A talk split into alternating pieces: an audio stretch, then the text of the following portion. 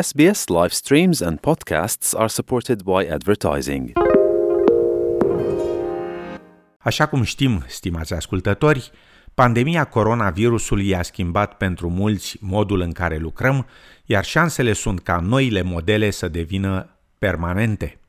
Un nou raport al Comisiei pentru Productivitate afirmă că, înainte de pandemie, aproximativ 8% dintre angajații australieni lucrau cel puțin o parte din timp de acasă.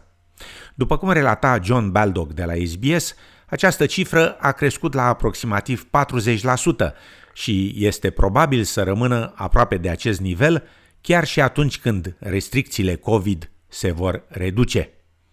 Lucrul de acasă nu va fi doar un fenomen limitat la perioada pandemiei coronavirusului, noul raport al Comisiei pentru Productivitate prezicând că modelul va rămâne mult timp după dispariția blocajelor. Andy Withers este editor senior la o companie internațională de presă sportivă și, la fel ca mulți alții, se bucură că petrece mai mult timp acasă în timp ce lucrează. There's not a day goes by that I, I don't feel grateful for, for the advantages and the privileges that, that I have, certainly with regard to my, my um, professional life. I fully appreciate there's an awful lot of people aren't in the position where they can work from home. Afirma domnul Withers. Aproximativ două treimi din populația activă în câmpul muncii nu are această opțiune, dar pentru cei care o au, beneficiile potențiale există atât pentru angajați cât și pentru angajatori. Michael Brennan este președintele Comisiei pentru Productivitate și consideră că trecerea la lucrul de acasă are mai multe avantaje decât dezavantaje. Of course you want to understand it, you want to keep a close eye on it and monitor it, but you really don't want to stand in the way where technology might offer offer up new opportunities or open up new possibilities for workers and firms to work things out as they see fit. Afirma domnul Brennan. Raportul subliniază totuși că există și aspecte negative ale lucrului de acasă, inclusiv un potențial impact asupra sănătății mentale. La rândul lor, liderii sindicali consideră că există și alte efecte nedorite.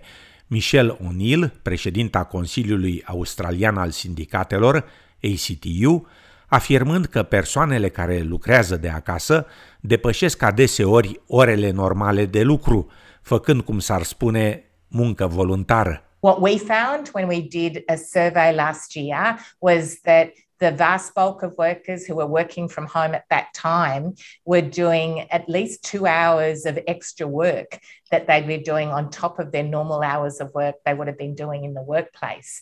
And many of those extra hours were unpaid hours. Afirma doamna O'Neill. Pe lângă aceasta, doamna O'Neill a subliniat și faptul că, sub modelul lucrului de acasă, femeile se confruntă cu cerințe suplimentare. For the majority of working women, they've also had the extra responsibility in terms of assisting with home learning and caring responsibilities. So it's not an even picture in terms of who's doing that extra homework on top of the work work from home. Afirma doamna O'Neill.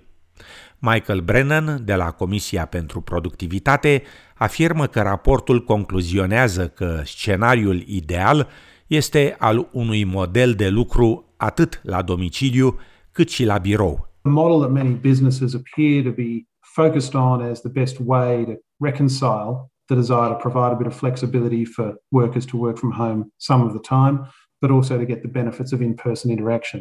Perhaps a hybrid model that allows people some flexibility to be working from home some of the time, but also has people in the office much of the time might be the sweet spot. Afirma domnul Brennan.